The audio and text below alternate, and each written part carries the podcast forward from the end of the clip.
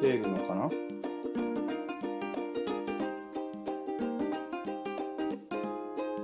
あ、できてるか。お、待ってます。ちょっとすげえ、待って。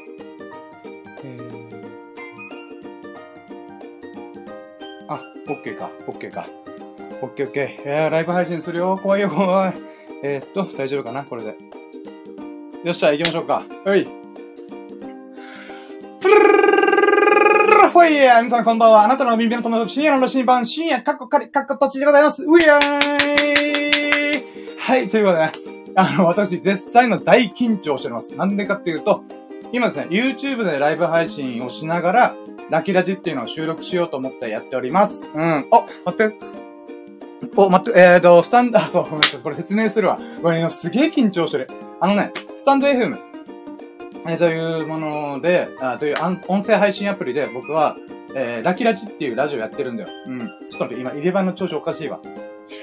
あ、い、う、え、お、あ、お。はい、んで、スタンド FM で音声だけで毎回ライブ配信で、まあ、ささやかな日々のラキを語るラジオで、略してラキラジっていうものをやってるんだけども、YouTube も頑張ろうと思ったので、今何やってるかっていうと、YouTube で今見てる人、まあ、いらっしゃるのかなわかんないけど、いらっしゃったとしたら、めっちゃ緊張してるわ。YouTube でライブ配信しながら、スタンド FM でも今ライブ配信します。んで、そこでね、テクテクケイコさんという方がね、コメントくれてください。ありがとうございます。嬉しい。こんばんは。今日は深夜枠じゃないんですね。そうなんですよね。YouTube のライブ配信しようとすると、Wi-Fi 環境下とか、あと照明とか、あと、ライブ配信じゃなくてスマホでできないんですよ、僕が。なので、なんていうんだろう、ややこしいんですけど、パソコンを通して今ライブ配信してます。なのでね、家でしかできない、つうことで、私、今、やっております。なんか、さやかなテクテクゲームさん、すいません。いや、私、すごい今緊張しててね、いや、ドッキドキ、ドッキドキ、ワクワク。で、なので、あ、そうか、じゃあ、スタンド FM でもちょっとコメントっとこうか。今、YouTube でもライブ配信してまーすって。YouTube でも。いやー、ほんとね、とりあえずやったれーと思って、やってみてるんだけどね。ちょっと待ってよ、ライブ配信しておりますー。えい。で、これ送信。で、これをコメントか。合ってるかな。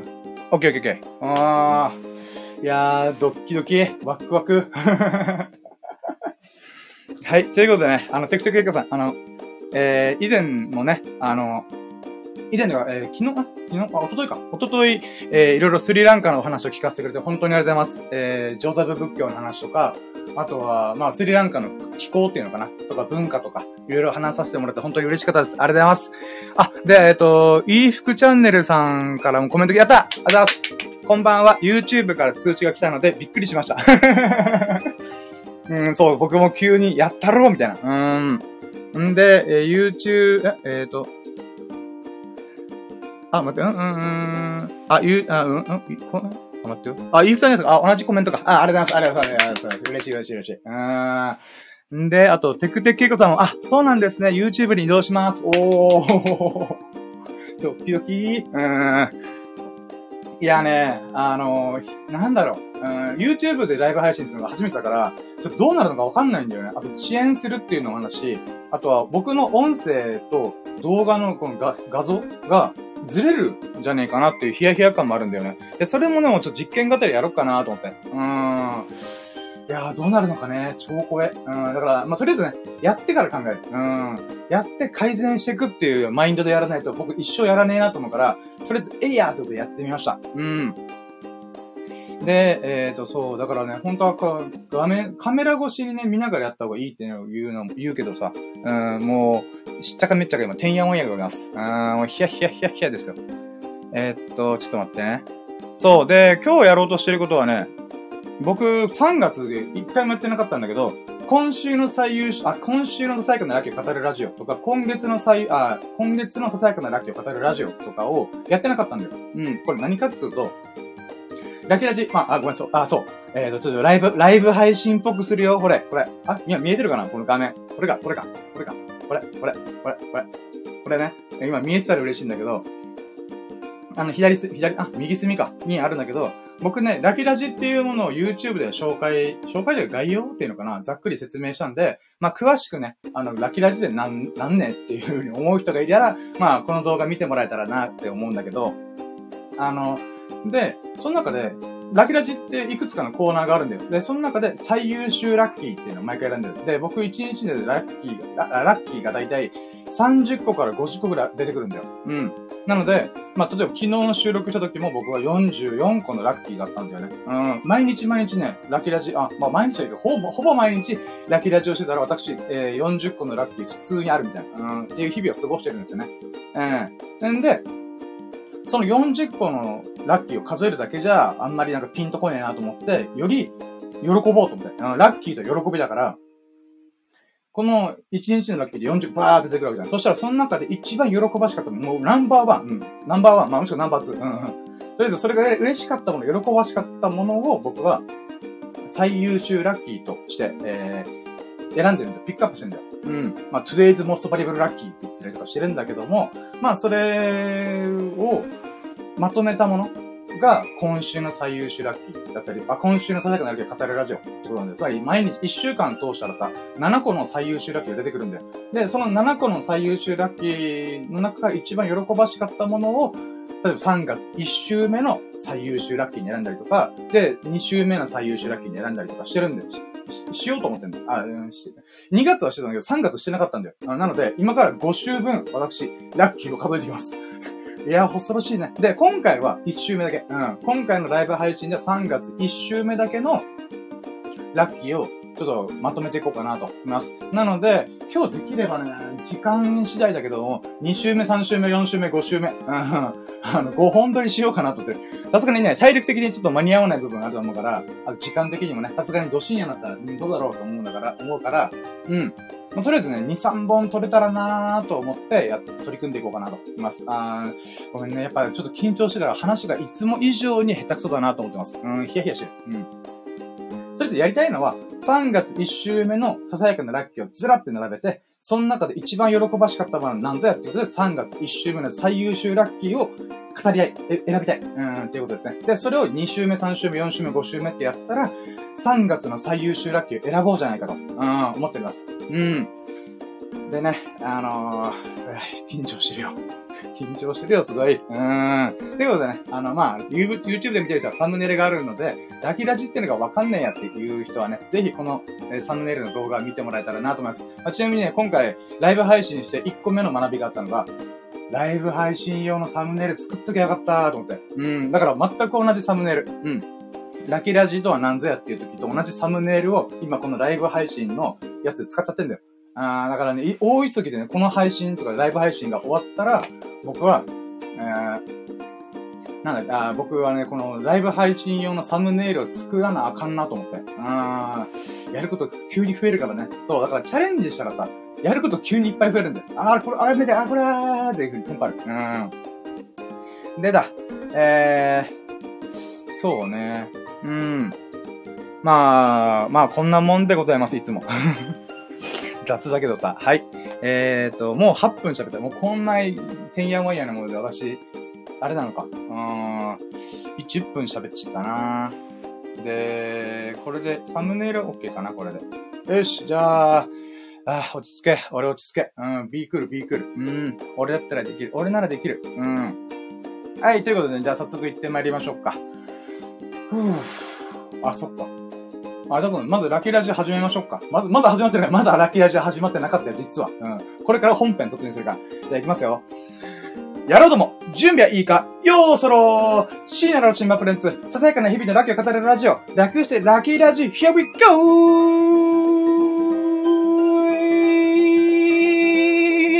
はい、ということで始まりました。ラキラジ、今更でございますが、はい、ラキラジでございます。で、今回はね、3月1週目、3月1週目の、ラッキーを語っていこうかなと思います。うん。はい。でね、3月の1週目のラッキーはね、何個あるんだこれ。2、4、6、8、11、12、12個ぐらいある。恐ろしいね。12個ある。はい。ということでね、じゃあ、サクサクと行きましょうか。できれば1時間以内に1回終わらして、また2本目撮ったやつが2週目、3週目ってやりたいから、今ね、残り50分で全部語りきれるかなっていうヒヤヒヤ感がありますが。うん。じゃあ行きましょうか。はい。じゃあ、まずね、3月の1週目の1個目のラッキーが、27日間、つまり2月で、8キロの減量が成功できました。イェイ。僕はね、もう至るところで喋ってるけどさ、まあ、YouTube で始めてなかったけど、僕もともとね、12月ぐらいの体重が106キロだったの。106キログラム。だった。んで、その106キロの体重で、ダイエットしたいと思って、スケボーだけで、まあ、これスケボーなんだよ。これわかる？ミニスケボー。あ、待ってよ、これ動画で見る人わかるかな？この上のやつはミニスケボーなんだよ。で、このミニスケボー、は関係ないんだけど、スケボー乗りたいなと思ったの。スケボー乗りたいなと思って、ミニスケボーもね、遊びで買っちゃった。んで、なかなかね、やっぱスケボー乗れねえなと思って、どうしようかなと思ったら、ダイエットしなければいけなかったと。体重をまず落とす。その体重を支える筋力をつける。っていうのと、あとは、柔軟性。っていうのが必要だったんだよね。あ、じゃあもうスケボー乗るためにはダイエットしなきゃあかんなと思って。で、まあ、今回、そうね。なんつうんだろう。待ってよ。今、頭がてんやおんやしてるんですよ。もう3月も過ぎたから、3月も3月で、もう体重めっちゃ痩せてるんだよ。痩せてるんだけど、なんていうかな。まあ、2月の終わったばっか。3月頭だから、2月の体重目標が達成できたことが、よかったーっていう喜びのラッキーでございます。でね、その時8キロってじゃあどれくらいの筋肉、2月の減量目標は、90キロから、2月の、95キロぐらいから、待ってよ。じゃあ、95キロから90キロだ。もうごめん。頭がバグってるわ。3月と4月をまたいだから、その体重目標とね、今、てんやわんやしてるんでございます。んで、2月、3月。2月は、90キロ、95キロから90キロジャストまで持ってくっていう目標立てたんだよ。で、そしたらね、結局8キロ痩せたんだよ。みたいな。で、これね、ちょっとトリックがあって、確かに僕は1月から2月をまたぐ中で95キロいったんだけど、2月ね、入ったばっかの時、やったー体重痩せたーイェイイェイイェイと思った結果、スシロー行ったんだよ。で、スシローで、お寿司うめえってやってた結果、1.5 キロ増えました。笑えるよね。あんだけ苦労して体調落とすのに、2日ぐらいでスシローで飯食って、腹いっぱい食ったら 1.5 キロ増えた。太るのって簡単だなーと思ったよ、本当に。なので、2月の頭ぐらいから僕は 96.5 キロからスタートしたんだよ。で、そっからね、2月すごかったよ。だってさ、2月の時点で28日ぐらいしかないわけじゃん。1ヶ月が普通の月よりも少ないわけだよ。なのにかかわらず、僕27日で 88.5 キロいきました。いやー、素晴らしい。実は 96.5 から 88.5 という、まあ8キロで、8キロジャストで痩せたってことがあったんだよ。すげーと思って。それがすごい喜ばしかったっていうことで、これが1個目の、最優秀ラッキーでしたね。で、2個目。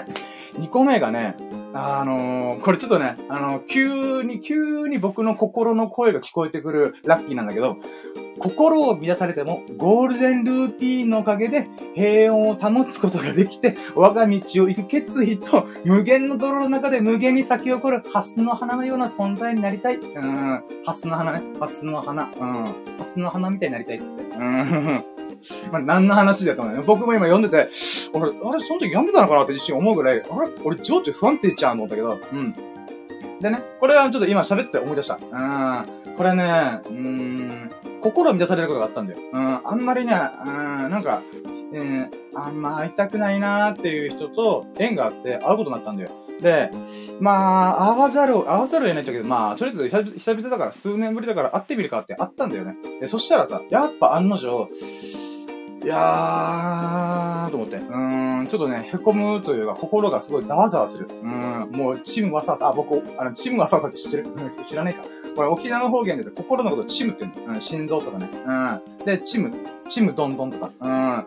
で、わさわさするとか。それで心がすごい乱、もう、僕の T シャツレベルで心が乱された。もう渦巻いてた僕の T シャツみたいに。心がね。んで、それで、ああ、やばいな、へこむなーと思ってたんだけど、そのあった人に心を乱されたんだけども、その後に僕は、ゴールデンルーティーンっていうのやったんだよ。ゴールデンルーティーンって何かっていうと、僕はね、光り輝く黄金の日課。うん。一日でやるルーティーンのことをね、僕はゴールデンルーティーンって言うんだよ。うん。光り輝く黄金の日課。うん。で、これをやったおかげで、もうすごい心が、ふーって落ち着いたんだよ。うん。で、これがね、すごい喜ばしくて、僕はね、結構、まあ、自己紹介のところで語ったけど、僕、HSS 型 HSP らしいの。あと、発達障害だったかな。ADHD と ASD がちょっと入ってるみたいな。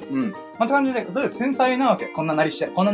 繊細なわけ、僕。で、まあ、繊細だからといって何って話だから、別に気にはしてないんだけど、困っていなかったんだけど、やっぱね、心を乱された瞬間、予想もしないぐらい大きい、なんか、ドワーンって心が乱された瞬間の時って、リカバリーすると時間かかってたんだよ。本当に2、3日引きずるの、僕。だからね、僕は、なんだろうな。まあそういった時って、これまで30何年間過ごしてきた中でいっぱいあったんだけど、毎回さ、2、3年経って、この記憶が吹っ飛ぶまで、脳みそが記憶をこう忘れさせるまで、ずーっと悶々とするんだよ。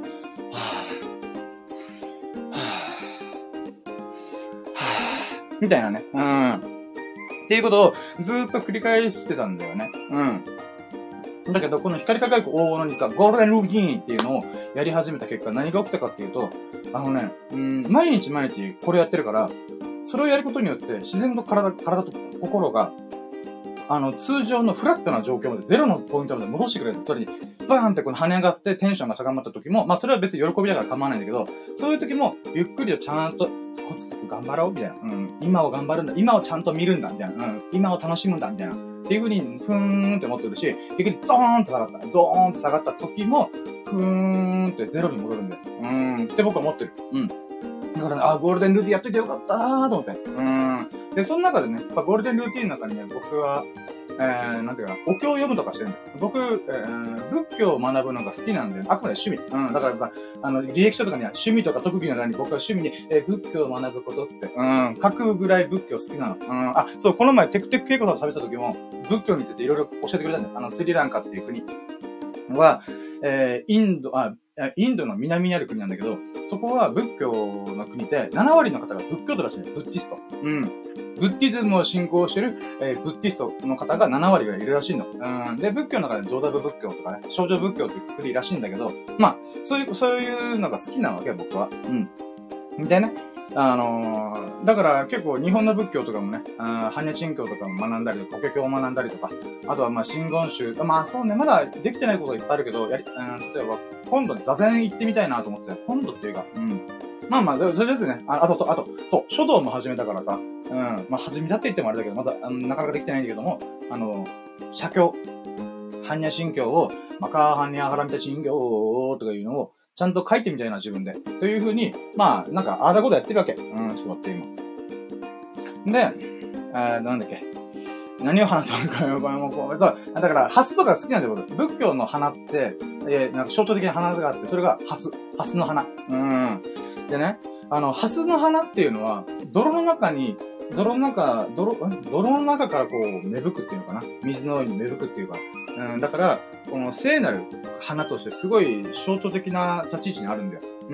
だからこの、現世の、この今現実世界の、この、なんていうかな、もうカオスな状況。いいことも悪いこともいろんなことがこう練り込まれてる、この現実世界に対して、まあ泥と例えて。まあ、現実世界を泥と例えないと思うけど、とりあえず、良くないこと、ネガティブなことがいっぱい自分の苦しみとか悩みとか辛いこととかいっぱいあるけども、そういう泥の中でも、こう花開くように、人生を謳歌できる、豊かな人生を歩むように、ワクワクな日々を過ごすように、ハスの花のようにハスの花のように咲き誇りましょうっていうことで、まあ、ハスの花っていうのが、仏教の中で、いろんな宗派があるんだけど、あれにもかかわらず、聖なる花として、捉えられてんだよね。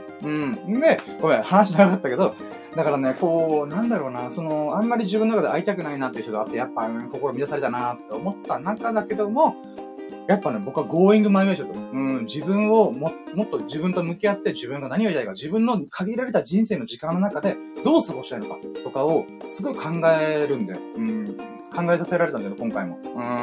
だからこそやっぱ自分の人生は自分のものなんだ。だからこそ自分のできること、やりたいことをいっぱいやろうっていう風に、まあ我が道を行く決意と、あとはね、この、ほんとね、なんか現実世界って無限の泥だなと思うの。この前、平家物語見てて、平家物語のアニメを見てて、あのね、この、主人公でヒロインかな、平野徳子。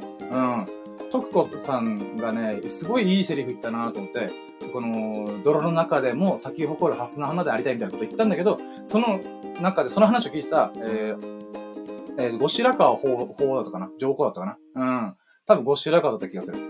で、その人が言ったんだよね。ぼそっと。徳子さんがいないところで、そうか、無限の泥、違う、泥の中で咲き誇れてハスになりたいのか。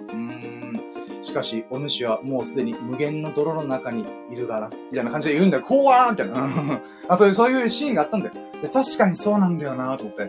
無限の泥なんだよな結局と思って。どんなに咲き誇ったとしても、幸せな人生あったとしても、やっぱね、バイオリズムみたいな波があるわけじゃん。つまり、ずっとね、この泥を避けるような生活したところで、泥まみれになることは確定なんだよね、この世の中っていうのは。だからこそ、まあこの無限の泥の中で私は無限に咲き誇る、何度も咲き誇るハスの花になりたいなっていう、覚悟を持ちましたっていう、すごい私の中の心情を、言っちゃったやつ、言っちゃったラッキーでございました。これ大丈夫かななんか、なんだろう。今、すごい自分で今喋ってて、すごい不安になってきた。なんだろう、これ喋ってよかったのかなまあいいや。でも本当に思ったことだから。はい。はい、じゃあ続いて、三つ目の最優秀ラッキーが、僕に、水虫の症状が完治してたこと。治ってました。すごい恥ずかしいんですけども、私、水虫なんでございます。水虫だった。2、3年前にね、健康ランド行って、まあ、温泉とかね、サウナがあるとこ行って、で、それまで僕、水虫と全く無縁な生活してたんだけど、で、その後から、その、健康ランドみたいに行って、ホテルのね、なんかそう、温泉とかサウナがあるところに行って、さっぱりしたー、よっしゃーと思って、よっしゃ、遊ぶぞみたいな、ってやった、その日ぐらいから、なんかね、足の指のさ、この間のところがさ、なんか皮がむけてんだよ。で、あれなんだろうこれって思って。まあいいや、ほっとこうと思って。で、やってたんだ、過ごしたんだよ。そしたら、1、2週間経ったら、手の皮もさ、ポロポロ崩れ始めたの。もう今はね、治ってるから、別にあれなんだけど、ほんとね、なんだろう、アトピーでもないか、なんかとりあえずね、この手の薄皮がめっちゃ剥がれまくったの。と思って。で、ググってみたら、水虫ですって言われて、と思って。いや、まだもうちょっと可能性残そうと思って、皮膚科に行くまでわかんねえと思って、とりあえずね、皮膚科に行ったんだよ。そしたら、これ水虫先進屋さんって言われて、マジか、みたいな。だから、足の指からの水虫が繁殖して、そこから手のひらに移って、だって足の爪切りとかの時に触って、で、その結果、手にも水虫菌が移ってしまったと。で、まあ、先生曰く、もう2、3年前の先生曰く、まあ、手のひらっていうのは乾燥しやすいから、水気があってもすぐ飛ぶから、問題ないんだけど、足の指に関しては、本当にね、長い治療期間が必要だよ、みたいな言われたんだよね。こんなことで健康ランド行かなければよかった、と思ったんだよ。で、そこから、まあ、治療を始めたんだよ。で、忙しかったりしたから、病院になかなか行けないと思ったから、水虫薬って市販のやつを買ったんだよ。で、これ、そう、今もあるよ。今もあんま使ってないけど、これね、わかるかな合ってるこれ、ブテナロックっていう、水虫薬があるんだよ。で、これね、薬剤師さんとかいろいろな人に話聞いて、ブログでも調べた結果、ブテナロックが一番、効果があるので。これね、普通、なんていうか、例えばロキソニンみたいな、痛み止めみたいなのがあるんだけど、このブテナ、その、痛み止めは第一類薬になったかな。それ薬剤師さんがいないと買えないやつなんだよ。つまり、病院で処方してもらう薬っていうのは、ちゃんとお医者さんがチェックして、これ問題ないね、っていうか、この症状だったらこれ使っていいよっていう許可を出したものに関して、薬局とかでもらえるんだよね。なんだけど、この水虫薬に関しては、市販の薬なんだけども、病院で売ってるやつと同じ成分が入ってるってことで、これがね、すげえ効いたんだよ。で、これ話長いんだけど、これを僕2年間ぐらいずーっと毎月毎月買って、高えんだよ。2000いくらかすんだよ。高えよ、これだけ。で、これで1ヶ月持てばいいかなぐらいの話。で、まあ、液体タイプとかスプレータイプとか、あとクリームタイプとかいろいろあるんだけど、まあ、いろんなもの試して、僕の中で液体タイプがちょうどよかったんだよ。僕の中でフィットしたんだよね。で、この前ね、時間が作れたから、皮膚科に久々に行ったんだよ。そしたら、あれ？シーンさん、これ、治ってますよね？マジで？治ってんの？みたいな。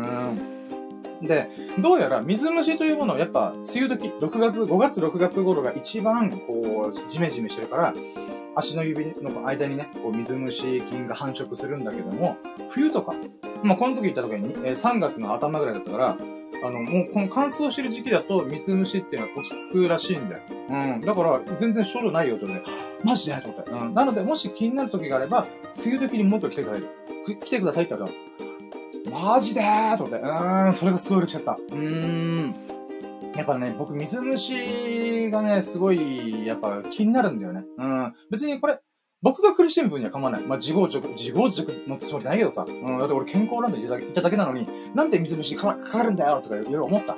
だけど、まあ、かかっちゃったものはしょうがない。ただ自分自身のこの生活をしてる中で、誰かに水虫を移すことがすごい怖かったんだよね。だからね、2年間ちょっとビクビクした。俺、靴下履こうみたいな。みたいな感じで思ったの。だからね、まあ、水虫の治療がね、無事2年間かけてね、いつの間にか終了したっていうのもね、嬉しかった。まあ、無駄にね、水虫薬買ったっていうショックはあれど、まあ、水虫が治ってよかったなーっていうのが、3つ目のラッキーでございます。あ、で、あとね、これ4つ目はね、ラキラジ、スタンドFMという音声アプリ上で僕は、リスナーさん、神々。これ神々っていう説明もう走るけど、リスナー、今友人からね、ダーツ来ないって言われた。まあいいや。ちょっと今日は俺ライブ配信でだから。ラキラジというチャンネルやってるんだけど、スタンデー FM 上でね。で、その中でちょこちょこ来てくれる神様がいるんだよ。リスナーさんね。で、そのフュージョンさんっていう方なんだけど、その人がね、僕に、書道でやってみたらっていう風にきっかけをくれた人なんだ。だからこの永遠の A という漢字も、その人が、英字八方だったかな。永遠の A というものは、書道の基本的なものが全て詰め込まれてるっていうことを教えてくれたりとかしたんだよ。だからそれをきっかけに、書道始めようと思ったら、書道とか習字かな。で、これ、なんかね、これ、なので、この、フュージョンさんから教えてもらって、まあ、習字、書道を取り組んだんで、100均とか駆け巡って、必要な文鎮とか筆とか、なんていうの、下敷きとか、すずりとか、そういうものを全部用意して、じゃあ始めました。で、フュージョンさんがなかなか最近来れてなかったんで、まあ僕がね、深夜の2時、3時とかにやっちゃう人だから、まあなかなか来れないんだよ。んで、今回来てくれたんだよ。で、その時にね、感謝とご報告ができた。本当にフュージョンさんのおかげで、私、新しい書道とか、習字の世界がガチャって開くことができました。ガパって開きました。みたいな。そういう喜びがあったっていう報告と、あとね、自分でやってみて、この文字とか、表現への気づきがあったんで。まあ、それが最優秀ラッキーなんで、フュージョンさんに感謝のご報告ができて、かつ自分で習字とか、写経やってみて、まあ、写経はね、まだちゃんとできてないけど、まあ、とりあえず取り組んだことによって、文字と表現の、なんていうかな、学びとか気づきがあったの、自分なりのね。で、これが何かっつうと、まあ僕デザイナー昔やってたからちょっと、あれなんて、ちょっと専門的な話になるかもしれないけど、文字というものは基本的には記号なんだよ。わかるかな？例えばさ、この永遠の A とか、で、これ文字ってみんな認識してるけど、記号なんだよね。例えば数字の4とか、まあこれ今カレンダーちょっと見えてるのこの4とかも記号なんだよね。ある一つの規則性を持った模様なんだよ。で、それに対して人間が文明とか社会を築く中で、この記号は4っていう、数字だよ、文字だよ。じゃあこれは永遠の A っていう数字だよとか、A, B, C, D, E, F, G とかのアルファベットもそういうもんだよね。だけど、これね、文字の歴史も非常に面白いんだよ。もともと文字っていうのは、例えば、古代、四大文明、例えばエジプト文明とかメソポタミア文明とか、なんだっけな、他にもあってない、エジプト、メソポタミア、なんだっけ、黄河文明だったかな、中国の文明。あと、メソポタミアだとかなかったんだよな。なんだっけな、ガンジス文明じゃねえや。まあ、とりあえず四大文明があるわけじゃん。で、基本的には、やっぱその文明たちも、文字というものを使ってんだよ。例えば、エジプトではヒエログリフ。ヒエログリフってなんかあれだ、なんか遊戯王とかわかるまあそういうふうに、こう、なんかこういう丸い文字の中になんか絵が描かれて、この文字、この絵というものは、こういう意味を持ってるよっていうふうに、あるんだよ。つまりね、もともと文字というものは、記号というものは、絵という存在からすると、それ僕のこういう人がいますみたいな。こういう形から文字というものに切り替わってたんだよね。だから文字の歴史上、歴史で言うならば、ヒエログリフとかそういう、象形文字だったかな。っていうところからだんだん記号化してったんだよ。で、このエジプトのヒエログリフの時の話はすげえ面白いんだよ。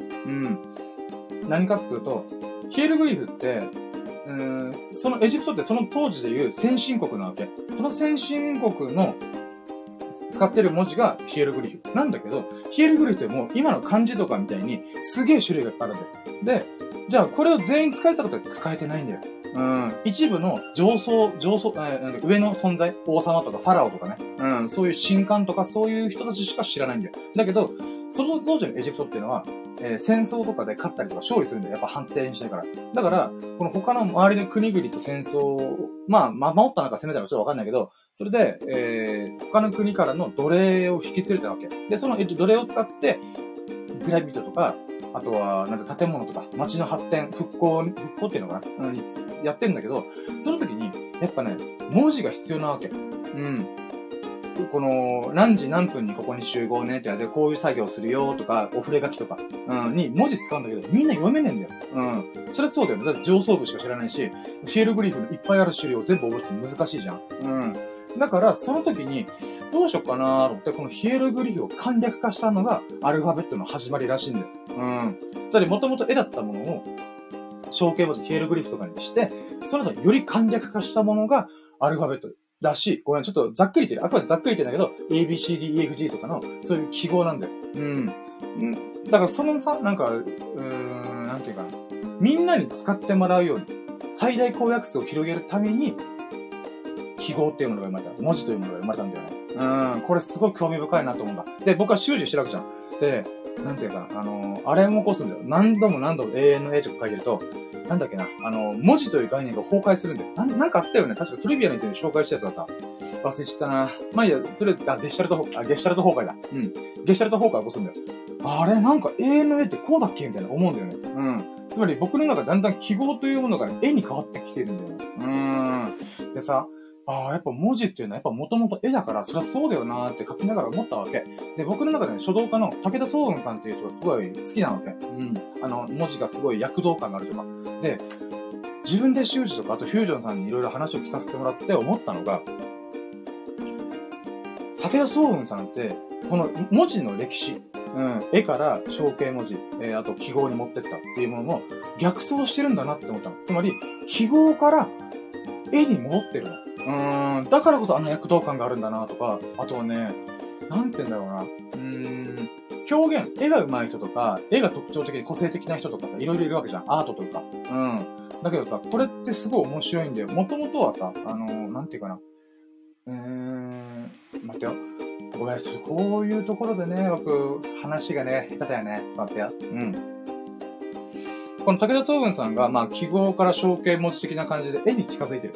で、逆走してるわけじゃん。で、絵っていうものはもともとは一部の人は描けないんだよ。だってさ、万人がさ、絵が上手いわけじゃないじゃん。まあ、僕なんかもさ、好きな絵描いてはするけど、僕人物画とか得意じゃないんだよ。だから、やっぱ綺麗な絵を描ける人、上手い絵を描ける人っていうのは、ごく一部なんだよね。もう70億人とかいた中で、一体何%なんでしょうっていうぐらいが絵を描ける人なんだよ。だけど、文字は、多くの人が使えるわけじゃん。それぐらい簡略化してるからね。だからね、武田双雲さんっていうのは、記号とか文字っていう、誰しもが使えるように、加工された、ものを、もう一度肉付けしてるというか、オンリーワンの人しか描けない絵の方に近づけてるって構造なんだよね。行為なんだよね。これが僕はすごい面白いなぁと思って。なので、それをね、修正さんに語った。っていうラッキー。これね、何の話って思うよね。俺もそう思う。今、喋ってて何の話してんだろうな、俺と思って。はい、で、続いて、5個目のラッキー。5個目ね。5最優秀ラッキー。5個目は、e服チャンネルさんと音声参加でいろんな、相談に乗ってもらったこと。イェイ。これはね、そうなんだよ。スタンド FM でさ、あれがあるんだよ。僕は公開 LINE 電話って言ってんだけど、音声参加、コラボ配信ってのができるんだよ。うん。僕が、例えばスタンド FM で、これライブ配信しまーすってやってんじゃん。そしたら、この、リスナーさん側から、音声参加しますっていうボタンを押して、僕がそれを許可すれば、なんていうの、もう公開 LINE 電話ができるわけ。うん。で、そのタイミング、3月の1週目ね。うん。いいチャンネルなんて、今日もね、参加聞いてくれてる、ありがたいお方なんだけど、あ、待って、あ、コメント来てるじゃん。みここさん降臨、あったー、みここさんとメガネ降臨で俺、ドドンって俺。やった、ありがとうございます。いやー、昨日も参加してくれて、今日も来てくれてありがとうございます。めっちゃ嬉しいはい、ということでね。今、待って、ちょっと俺、YouTube の画面俺、一切見てないんだけど、待って、あ、待って、YouTube でもコメント来てんじゃん。ごめん、拾ってなかった。すいません。もう喋りに集中してた。いい服チャンネルさんからコメントがいっぱい来て、やった、嬉しい。待って、ちょっと今、いい服チャンネルさんの話を、ラッキーをする前に、コメント拾おう。YouTuber っぽい。YouTube 生配信ですね。あと5秒ぐらいラグがあります。あ、そうなんだ。あ、そうか。イーフチャンネルさんはスタンド FM と、あと YouTube 両方開いてくれてるんだ。あ、ありがとうございます。嬉しいよ。で、あとは YouTube の BGM、まったりします。あ、そうなんですよ。これはね、イーフチャンネルさんからもらった BGM、あ、これもね、2週目、3週目のラッキーだからちょっと置いてきたけど、いっちゃう。BGM いっぱいもらったんですよ。で、ありがたいなと思って。で、1個使ってたやつだったんだけど、それがなんか YouTube の著作権に引っかかるらしくて、でもね、翌日だったらその著作権が OK になったりとかよくわかんない状態だから、ライブ配信だとどうなるかわかんないってことで、YouTube が提供してる、ミュージック、BGM ライブラリーみたいなのがあって、そこから今回引っ張ってきました。なので、そうね、BGM まったりしてるというか、僕がまだそのライブラリーの中で、なんかこう、いい感じのね、ミュージックを探しきれてないというか、なぜなら、基本的にあれ、英語というか、英語圏の人が使いやすいように作られてるから、もちろん日本語で書かれてるんだけど、ちょっとね、自分が求めてるやつでどんなやつなんだろうっていうのがね、わからなくて。お、待って、いい二人ですが、ありがとうございます。あと、みここさんも YouTube でも見てます。あ、嬉しい。ありがとうございます。やったー、みんな見てー。はい。みんな見てて、見てるよね。見てるから、見てない人は見てないからね。ごめん。自分でよくわかんないでいいかな。はい。イーフチャンネルさん。画像のブレも全くなくて、とっても見やすいです。あ、嬉しい。一応ね、これ、あれなんですよね。1時間ぐらい経ったら、画像の、僕が喋ってるこのパチパチパチパチとかいう音と、それ動作と、音がずれるんじゃないかなって心配があって、どうなるのかなって、ちょっとこれも実験的にやってみて、あ、そうか、ずれるか。だったらこうしよう、ああしようとか、またその時考えようと思ってます。で、あと、みこさんか、あ、そうか、みこちゃんさんから、確かに YouTuber 落ち着いた感じですね、ということで、コメントありがとうございます。そうなんですよね。だからちょっと BGM 探しをね、ちょっと本格的にやらないとなと思いつつ。あと、みここさん、いい服なんです。コメントありがとうございます。めっちゃ嬉しい。やったねー。で、あとは、待ってよ。あ、そうか。あ、待って、コメントまた来てる。YouTube スマホで見たら綺麗に見えるけど、iPad だと画質が悪くなるね。あー、それ、バレましたか。バレたっていうか。あれなんですよね。これ、仕組み、あ、そっか。これ、写真で説明できないか。僕、スマホから直でライブ配信できないんですよ。YouTube のアカウントが。なんか知らないけど弾かれてて、チャンネル登録が50人超えてたら、スマホでライブ配信できるって言ってたのに関わらず、なぜかできないんですよ。だからしょうがねえから、パソコン、ブラウザ版からのライブ配信は誰でもできるんですよ。チャンネル登録とかそういう制限がないんで。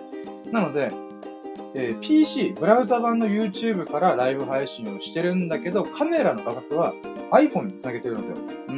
iPhone のね、なんかエポックカメラだったかな、そういうのがあって、ウェブカメラとして使えるっていうやつを使った上で、今ライブ配信してるんですね。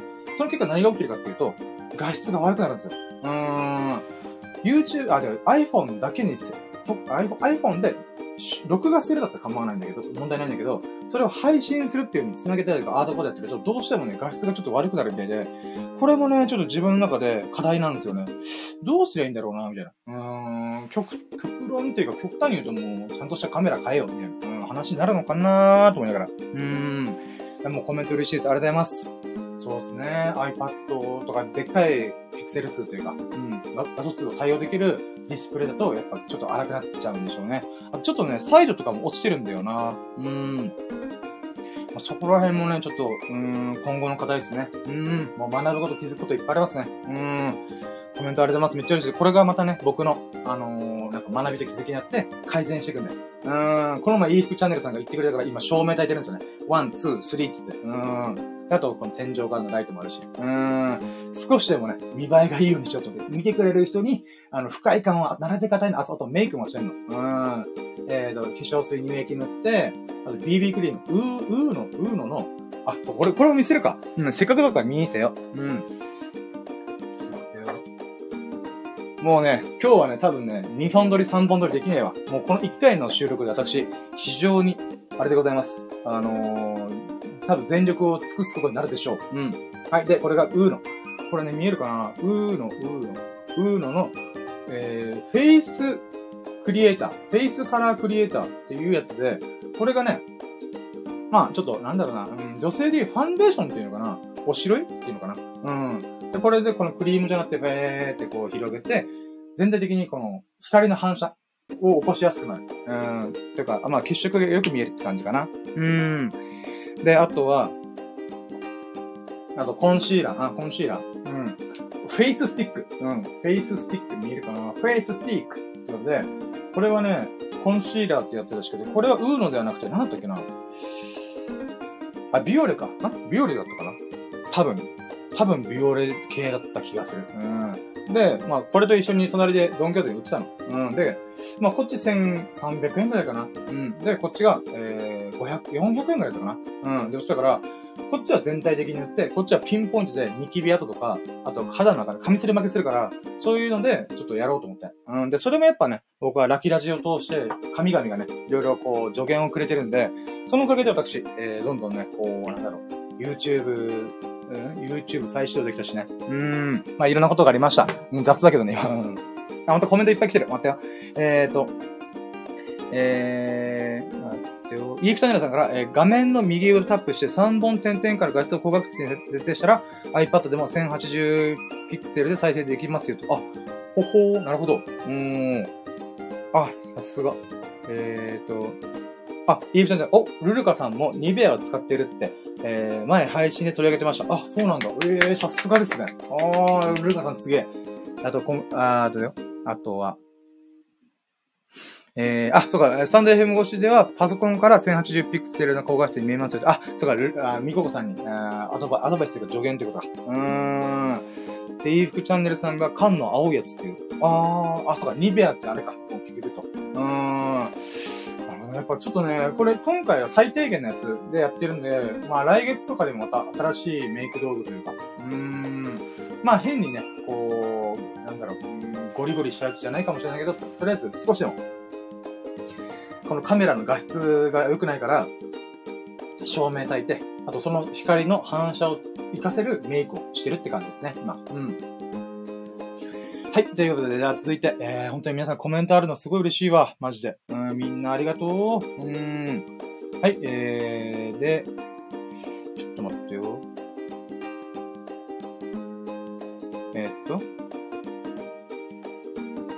あ、まあ、いっか。待ってよ。これ、はい。今、テンパってる。待って、もう、こういうところダメだよね、僕。始めたからしょうがない。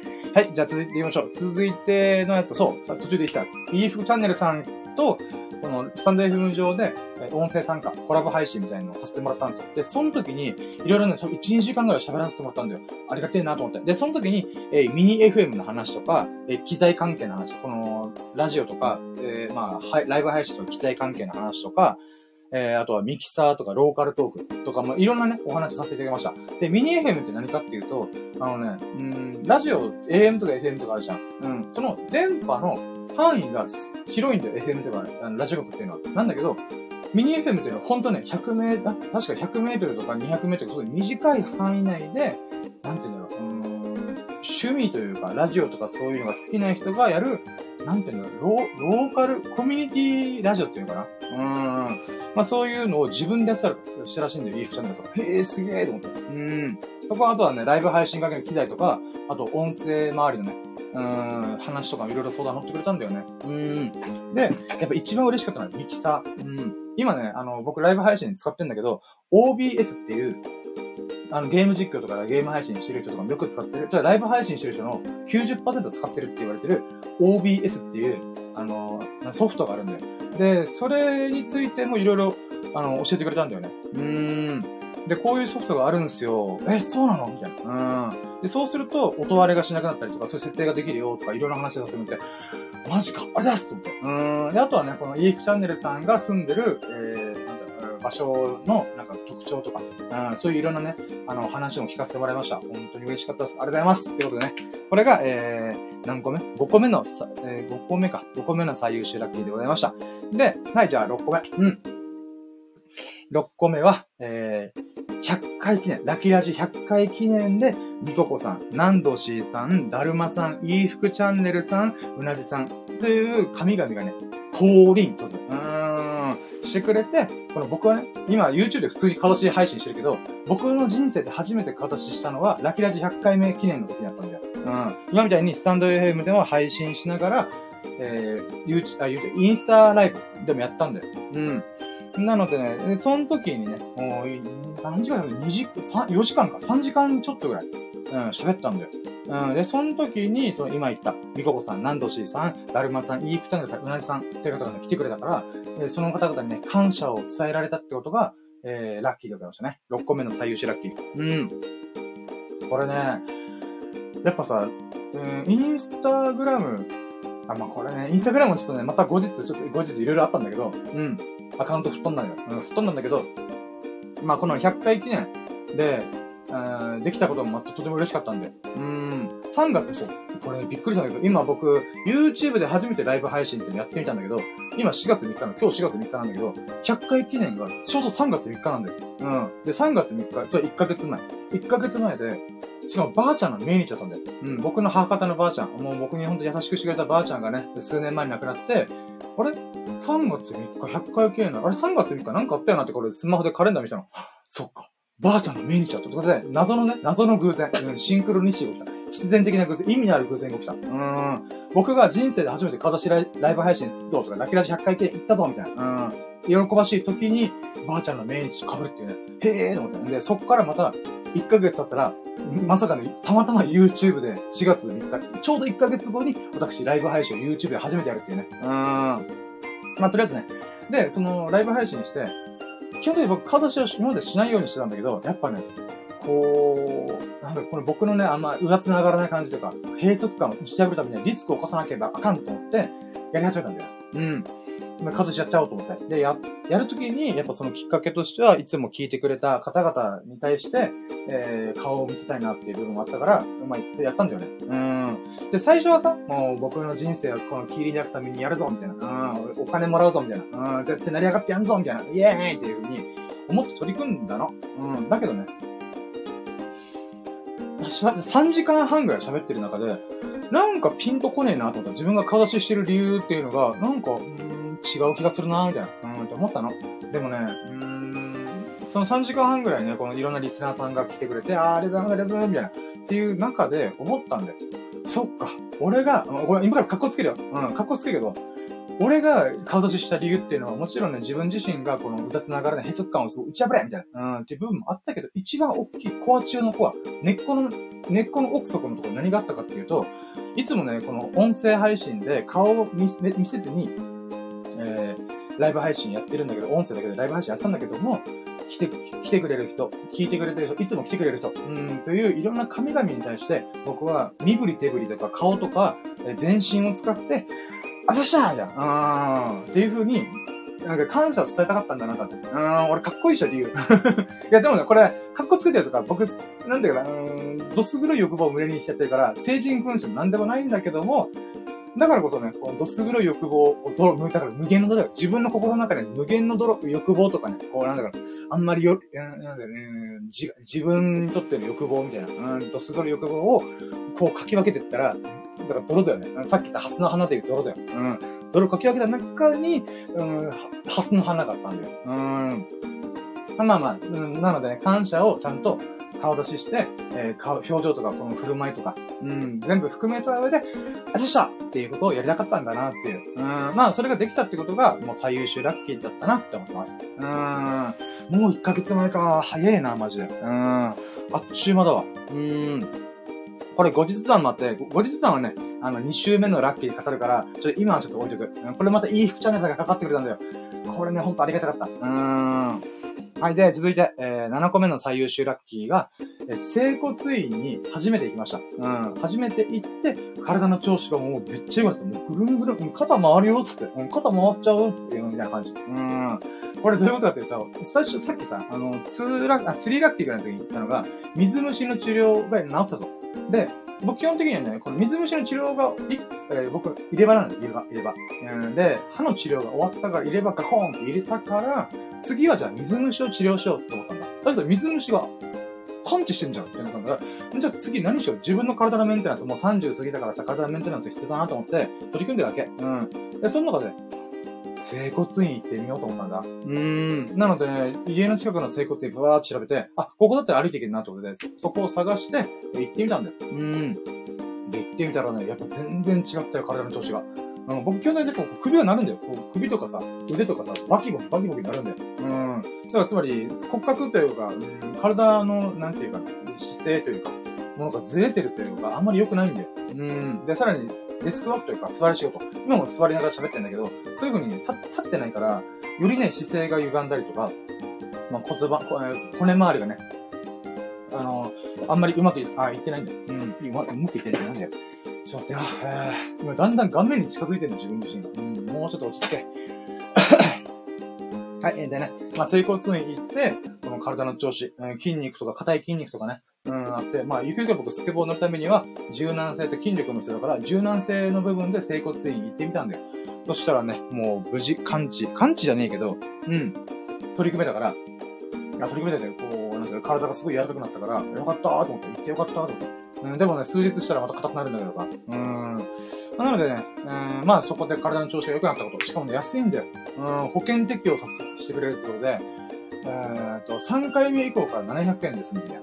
つまり、3回目以降、毎週1回ずつ行ってたら、3000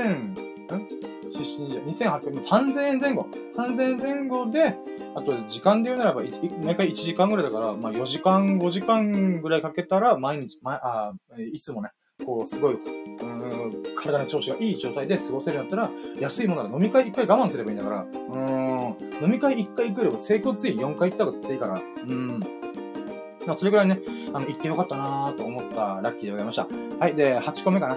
8個目もね、これ、あるんだよ。僕のね、ラキラジをいつも聞いてくれてる、スサノオくんっていうヘビーリスニングしてくれる友人がいるんだよ。友人であり、ヘビーリスナーなんだよ。で、そのスサノオくんが、急に LINE が来て、平日の夜だったから、あれ珍しいなと思って開いたら、ヘルプって言って、助けてみたいな。どうしたみたいな。だったら、コンビニで車を止めたら、バッテリーが上がっちゃって、うんともすんともエンジンがかからねえんだよ、みたいな。任せてと思って。いつもね、スサノオくんにいろいろお世話になってるから、この時こそ私は、助けに行こうと思って。で、まあ、スサノオくんのバッテリー上がり。をヘルプしに行って、で、あとね、その時にラッキーをたくさん聞けたこと、が、8個目のラッキーなんで、最優秀ラッキーなんだよ。これ、何が嬉しかったかっていうと、ラッキーの内容はぶっちゃけ今、うる覚え。1ヶ月前だから。もうちょっとね、何とか、もう聞き合わせばいいんだけどさ、ちょっとそれはわかんない。だけど、スサノオくんの口から、これラッキーじゃんっていう風に言ってくれたことが俺とっても嬉しいんだよ。これどういうことかっつうと、僕は僕のやりたいからこそラッキーをただ語ってる。なんだけど、まあ、スサノオくんがこのラッキーラジオ聞きまくってくれてるおかげで、おそらくだけど、スサノオくんにもなんかラッキーだどうこうとかいう、なんか意識が芽生えたのかなと思って。まあ、僕がアホみたいにさ、今みたいに喜ぶ、やったぜ、やったぜみたいな、ことばっかやってるから、それに影響を受けたのかなと思って。だからね、今まであんまりね、スサノオくんの口からラッキーがどうこうっていうのは聞けてなかったんだよね。まあ、赤で、まあ、ラッキーをしょっちゅう言うのも変な話だよな。まあいいや。なので、スサノオくんの口から、いや、この前こんなラッキーがあったんだよ、とか、そういうのをいっぱい聞かせてもらったんだよ。それがすごい嬉しかった。だからスサノオくんはまたね、細かいやつはね、今だんだん話しながら思い出してきたけど、言っちゃいけないやつだから、言っちゃいけないやつだから、伏せるけども、スサノオくんはまた自分の人生のために一歩踏み出したりとかしてるから、だからね、本当やっぱ、僕はね、ラッキーにつってもう4ヶ月ほぼ毎日喋ってるけどさ、思うのがさ、やっぱ自分の手で一歩踏み出したことって、ラッキーを掴み取ったやつにしか、ラッキーを掴み取ったやつにしか与えられないと僕思ってんだ。だからね、なんかよく宝くじがやったラッキーとかいう風に言われるけど、どっちかっていうと、宝くじ買ったことが大事だよなと僕思うんだよ。つまり行動を起こすこと、アクションを起こすこと。だから幸運の女神っていうのがいるとしたら、まあ僕はいると思ったけど、この幸運の女神が微笑むのは自分の力でアクションして掴み取ったやつにだけ微笑んでくれると思ってんだ。だからそういった意味では、スサノオくんもね、自分の人生のために、豊かな人生、若くて日々を過ごすために、一歩踏み出したっていうことも聞けたから、とっても嬉しかったんで自分自身が聞いてて、よく頑張ったいい素晴らしいと思って。まあそういうね、嬉しいことがありました。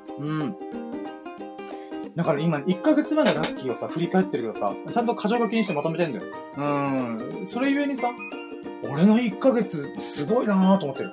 ラッキー半端ねえじゃんと思ってる。自画自賛だけど申し訳ないけど、自己満足だけど申し訳ないけど、めちゃくちゃラッキー半端ねえんだわ。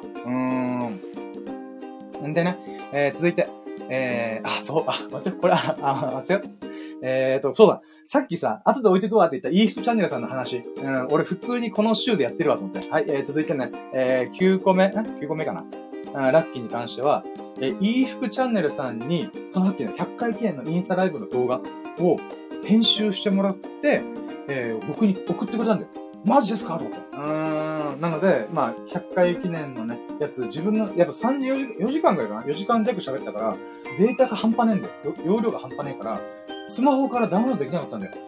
ダウンロードできないと思って、へこんでたんで、もうこれはね、30日限定の公開で終わっちゃうなと思ったんだ。インスタライブってどうやら、1ヶ月だったら消されちゃうから、これもう今のうち見るしかねえなーと思ってたんだ。中で、イーフチャンネルさんがそういう、なんていうかな、ソフトとか、機材っていうのかな機材っていうか動画のダウンロード方法とか詳しいらしくて、インスタライブの動画をダウンロードしてくれたんだよ。で、さらに簡易的な編集もしてくれたんだよ。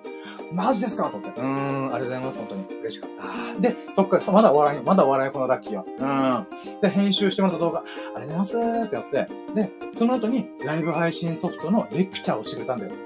今使ってる OBS、さっきみたいな OBS というライブ配信用のソフト。これをレクチャーしてくれたんだよ。ありがとうございますと。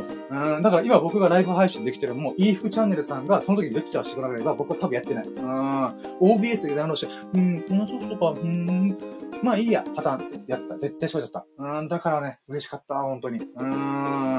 そのおかげで、やっぱ今、スマホを通してね、スマホの画面を通して、パソコンにつなげてライブ配信できてる。やっぱこの1ヶ月前の、このイーフチャンネルさんのアクションのおかげで私、素晴らしいラッキーをね、今、享受できております。本当にありがとうございます。めっちゃ嬉しいよ、本当に。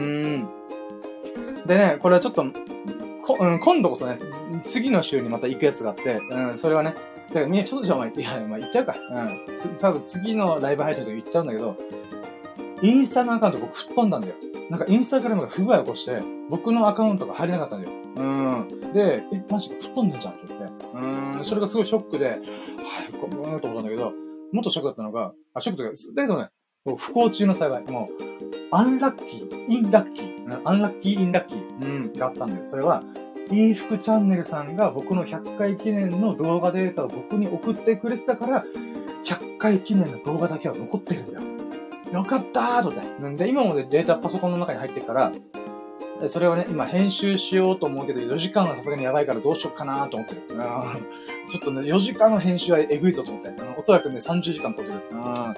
だからね、そこはちょっとわかんねえんだけど、まあ、とりあえずね、この動画がさえ残ってれば編集するなり、そのままもうアップするなり、方法がいろいろ、いくらでもあるから、だから、イーフチャンネルさん本当ありがとうと思って。この時にイーフチャンネルさんの、本当真心というか、お気遣い、心配りがなければ、私はね、100回記念の動画もう消えてた。だって今、ちょうど4月3日じゃん。だから1ヶ月後には消えるから、まあ、その前にもインスタアカウントが吹っ飛んだから、もう、元も子もないんだけど、だからね、そういった意味ではね、この時のラッキーのおかげで、次の週のインスタアカウントが吹っ飛んだ瞬間のね、このリカバリーができたっていうね。ほんとありがとうございます。はい、じゃあ続いて、10個目かな。うん。10個目だと思う。多分10個目。うん。はい、続いてはね、妹に、僕妹がな、いるんだけども、何人かね、いるんだけど、その妹から久々に電話が来て、LINE の連絡が来て、なんだろうなと思って。で、その話を聞いたら、ビジネスアイデアがあって、妹がやってみたいっていうビジネスっていうかな、うん、アイデアがあって、で、それの相談をされたんだよ。え、こんな僕にみたいな。なんかこのボンクラの兄貴によくぞ相談してくれたと思うよ。わくみたいな。うん。んで、なんだろうな、このちょっと詳細は喋れないんだけど、妹って普通に本業があるんだよ。うん、年収多分ね、普通に500万超え。うん、まあ、700万超えかな。うん、僕のみたいなボンクラの兄貴が全然もうテントで月とすっぱん、もう釣り出てる。うん。で、その妹がね、珍しく僕に相談してると。おー、妹からの珍しい相談だ。もう全力で答えてあげようと思って、僕に喋ることだったら何でも聞くよ、みたいな。うん。ってことでやったんだよ。うん。で、それでいろいろ話聞かせてもらって、あ、それめっちゃいいじゃん、みたいな。うん、やっちゃい、みたいな。うん。基本的に僕はね、誰か挑戦したいこと、何かこれやってみたいんだっていう人には、もう何も考えずに、やっちゃえって言っちゃう人なの。いいな、やっちゃえって言うんだ。うん。なぜならその人の人生僕は責任取れないから。うん。だったら応援した方がいいよなと僕は思うから、基本的にはね、もう聞いた瞬間にすぐ、いいね、やっちゃえみたいな。うん、って言うんだよ。で、まあそれで妹にもそういう話をしたんだけど、じゃあせっかく相談してくれたから、まあそういう励まし、やっちゃえんだよっていう、ちょっとプラスアルファ自分の中で、何かアイディアをさらにお土産としてプレゼントして与えたいなと思ったんだよ。で、それで、だから応援をしながらワンアイディアをね、自分の中でその話を聞いて、これだったらこのパターンがあるから、あ、じゃあこういうアイディアどうみたいな感じで、プラスアルファね、プレゼントすることできたんだよ。うん。まあそれをどうするか妹次第だけど、妹からの相談に対して僕がその時できる精一杯の全力のお返しをさせてきたんだよ。だからね、これがとっても嬉しかったよっていうラッキーですね。だからね、なんだろうな、この妹がね、僕に相談してくれたらとっても嬉しいんだよ。だって僕、高校卒業が最終学歴だぜ。で、妹は普通に大学で、首席レベルなんだよ。うん。首席にはならなかったとも確かにトップクラスだったんだよ。首席になるかならないかと候補に上がるぐらい頭いいんだよ。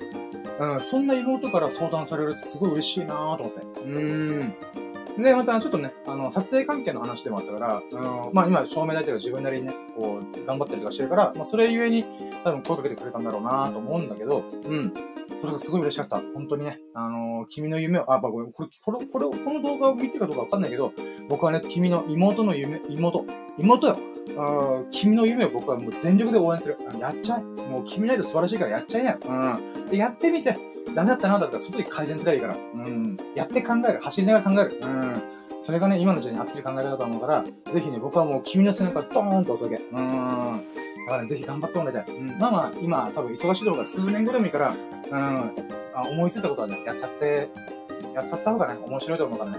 で、その時もなんか手伝いとか、なんか相談とかだったら全然乗るからね。まあ、なんか動画越しに何喋ってんだろうと思うけどね。LINE でちゃんと伝えるやつね。まあいいや。まあ、そういうね、いいラッキーがありました。で、コメント。みここさんから、素晴らしいってコメントと、いいこと言うなってコメント。嬉しい。どこの部分かを僕が全然把握できてないけど、嬉しい。ありがとうございます。いや、恥ずかしながら。あ、待って、コメントもいっぱい来てる。待って。YouTube のやつ。待ってよ。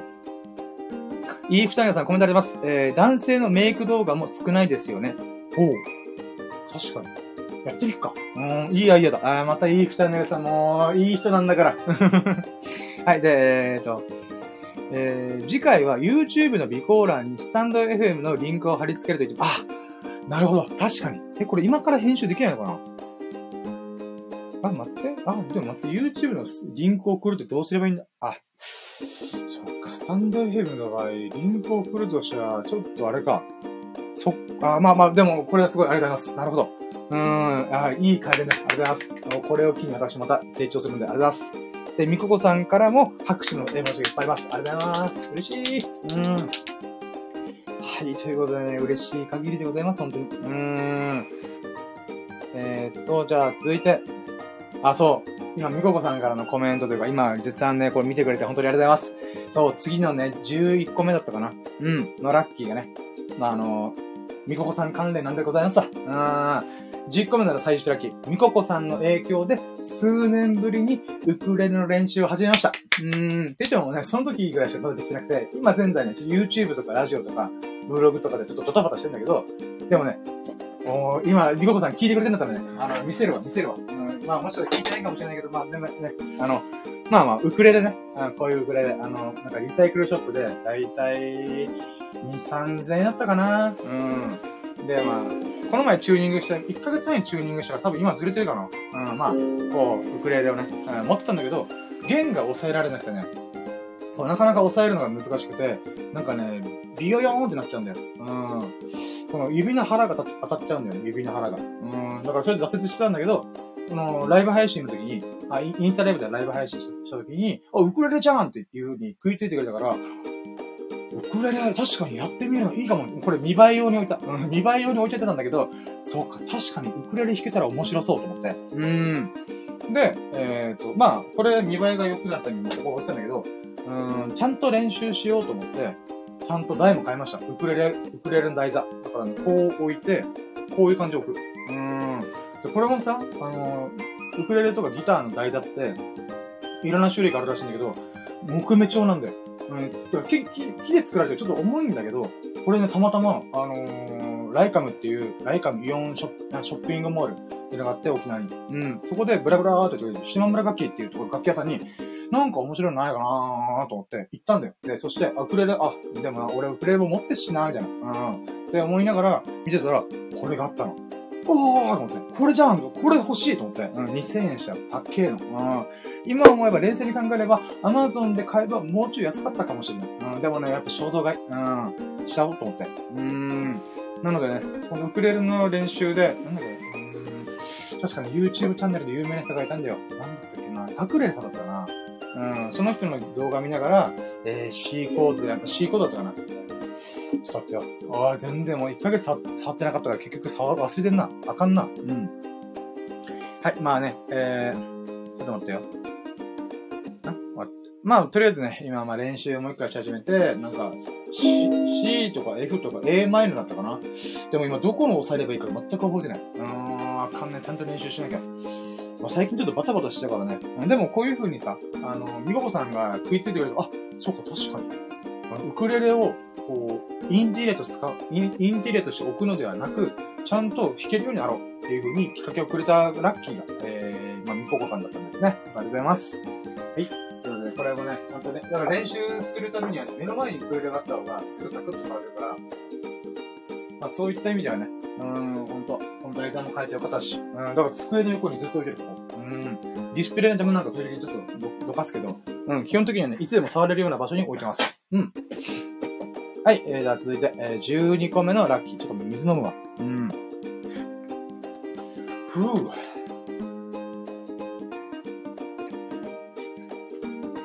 今何時間、もう1時間超えてんじゃん。ということで、多分 YouTube で、音と動作がずれてんじゃないかなと思う。まあ、これもちょっと、汗でチェックだな。これで何も思ってなければ嬉しいけどね。はい、じゃあ続いての12個目のラッキーは、チーアンさんという女神が、ラキラジの女神がまた降臨してくれて、1ヶ月ぶりに降臨してくれたんだよ。で、その時に感謝とご報告を全力でできたこと。これが12個目のラッキー。このチーアンさんっていう人はね、1300本ぐらい映画とか演劇とかそういう作品をいっぱい見てて、で、その中で、その人に合った作品をピンポンで狙い撃ちできるっていう特殊能力を持ってる人なんだよ。だからソムリエ。映画とか作品ソムリエみたいな感じなんだよね。自分が面白かったものを、こう押し付けるのではなくて、おすすめするのではなくて、あくまで僕の話を聞いた上で、じゃあ深夜がこういうの好きだったのであるならば、この映画が面白いはずよという6本の映画を紹介してくれたんで。あとは本もすごい詳しいから、4冊の本を紹介してくれた。今、プラス後でね、その後日に1個増えて5冊の本を教えてもらったんだよ。で、映画の方はネットフリックスです。でもサクッと見れるから、結構な勢いでパーって見たんだよ。で、それで最後に見たのが時計仕掛けのオレンジ。っていう映画だったんだよね。で、その映画を見たときに、よかったーと思って。時計仕掛けのオレンジって一部の人にカルト的な人気を持ってるってことで、回してたんだけど、なんかホラーとか、なんかこう、なんていうか、そういうエロティズムみたいなのがあったりするから、怖いって言った。可愛いと思って。なので、まあ、そういうことはあったけど、今6本中5本見せたんだよ。5本見せたから、6本目、時々俺たち見ようじゃないかって見ました。で、見て、あれこれ意外と、なんか悪くないと思って。まあ、もう一回見るかと言ったらちょっとしんどいから見ないんだけど、でもね、見れてよかったと思った。で、この後、その時にいろいろ話し出すと思ったんで、時計仕掛けのオレンジについて。で、この時、キーヤンさんが、あんなあ、これ関西の人が、あんな時計仕掛けのオレンジってな、美しいと思わへんって。確かにとか。僕もね、なんか時計仕掛けのオレンジ面白いんだけど、なんかこう言語ができないんだよなと思ったんだよ。そしたらね、ズバンって言ってくれた。美しいと思わへん。あ、確かになぁ。beautiful。もう human is beautiful と思って。だからね、時計仕掛けのオレンジの、まあこう、なんていうのかな、説明のしづらいなんか良さっていうところが、そっか、人間の本質というか本能的な部分っていうのかな、そういうのを描いている部分が多いから、それゆえの美しさっていうのがあるんだなと思って。確かに。だから、時計仕掛けのオレンジって怖いとか、なんかちょっとバイオレンスとか、まあそういう感じかなと思ったけど、一番ね、言えて妙なのは、beautiful。美しい。確かになと思って。でも美しいからといって、じゃあもう一回見るかといって、じゃあ見ない。しんどすぎる。もうね、頭の中がブーンってもうフル回転するから、疲れんだよね。だからね、次見るとしたらおそらく5年後か10年後かな。でもでもね、今のこの30代の時に見れてよかった。この名作映画っていうの。だって、今から50年前の映画が1970年代の映画だから、1970年でこのクオリティさすがだなと思って。確かね、監督というか、作った、制作スタジオが、あれだね、ヒュージャックマンじゃない。違う。やばい、どうせでした。ボケてるなぁ。なんだっけなぁ。有名な映画監督、ヒュージャックマンじゃない。ヒュージャックマンはただのね、ただね、俳優さんだな。思い出せないからもういいや。まあ、とりあえずね、そういう話をしたりとか、あとは料理関係の話も聞かせてくれたんだよね。あ、待って、この話で終わってないでしょ。今コメント来てるだけ。やばい、とで。はい、このチーアンさんからね、この本を教えてもらったんだけど、その中、男飯っていう本があるの、小説があって、これすごい読みやすいからおすすめでやがってて、神秘だって多分これ好きだはずって言って、案の定面白かった。で、今、またね、ちょっと時間がなくて、なかなか読み進めてないんだけど、途中まで読んでて、このヤクザが料理を作るんだけどさ、これがすごい面白くて、もう表現がすごいの。文字だけなの。絵とか一切、写真とか一切入ってないにかかわらず、文字だけで、そのチャーハンとかの美味しさが伝わるような文章表現するんだよ。すげえこれと思って。で、僕最近ダイエットしてるんで、1日1食生活なんだよ。one day one eat, one cheat, one cheat life してる。もうそれぐらいね、1日1食生活ですごいパワーがあるんで、僕が20キロ痩せたのはこれがきっかけと言っても過言じゃない。で、その中で時間が余ったんで、副産物として。1日3食食べてたみんな。そしたらさ、だいたい1食につき30分、20分、30分かかるわけだ。だったら30分、1時間半使ってるわけだ。だけど僕1食しか食べてないから、2時間余ってんだよ。だったらその時間料理した方がよくねえと思って。1日1回しかご飯食べられたら、それを、1食をめちゃくちゃこだわった方がよくないって思ったんだ。んで、それを使って私、だか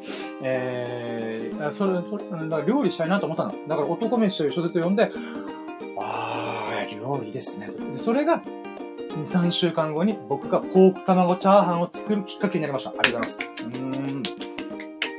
だからね、ほんとそういう点では感謝とご報告をね、できたことがとっても良かったなと、嬉しいなと思いました。はい、で、ちょっとね、ラスト、あと13個目のラッキーがある。ちょっと待ってね。今コメントを僕が全然拾えてなくて、大変申し訳ないなと思って。はい、スタンド FM 側でコメントがいっぱいあります。あります。待ってくださいね。みこさんが、ウクレレってことで、YouTube で聞いてるよってことで、コメントありがとうございます。嬉しい、ありがとうございます。で、イーフチャンネルさんが、Twitter の DM でスタイフのリンクを送りました。概要欄を配信中も修正で、そうなんですか？じゃあやってみよう。ちょっと待って、Twitter 開きます。そうなんだ。そう、だからね、ライブ配信中の URL って、こっち側から、自分側からしたら、あれなんだよな、リンク飛ばさないといけないから、このリンク飛ばすのがね、どうすりゃいいんだろうと思って。その中ね、いい人なら、ほんと、いい人です。いい神様でございます。あざっす。待ってよ。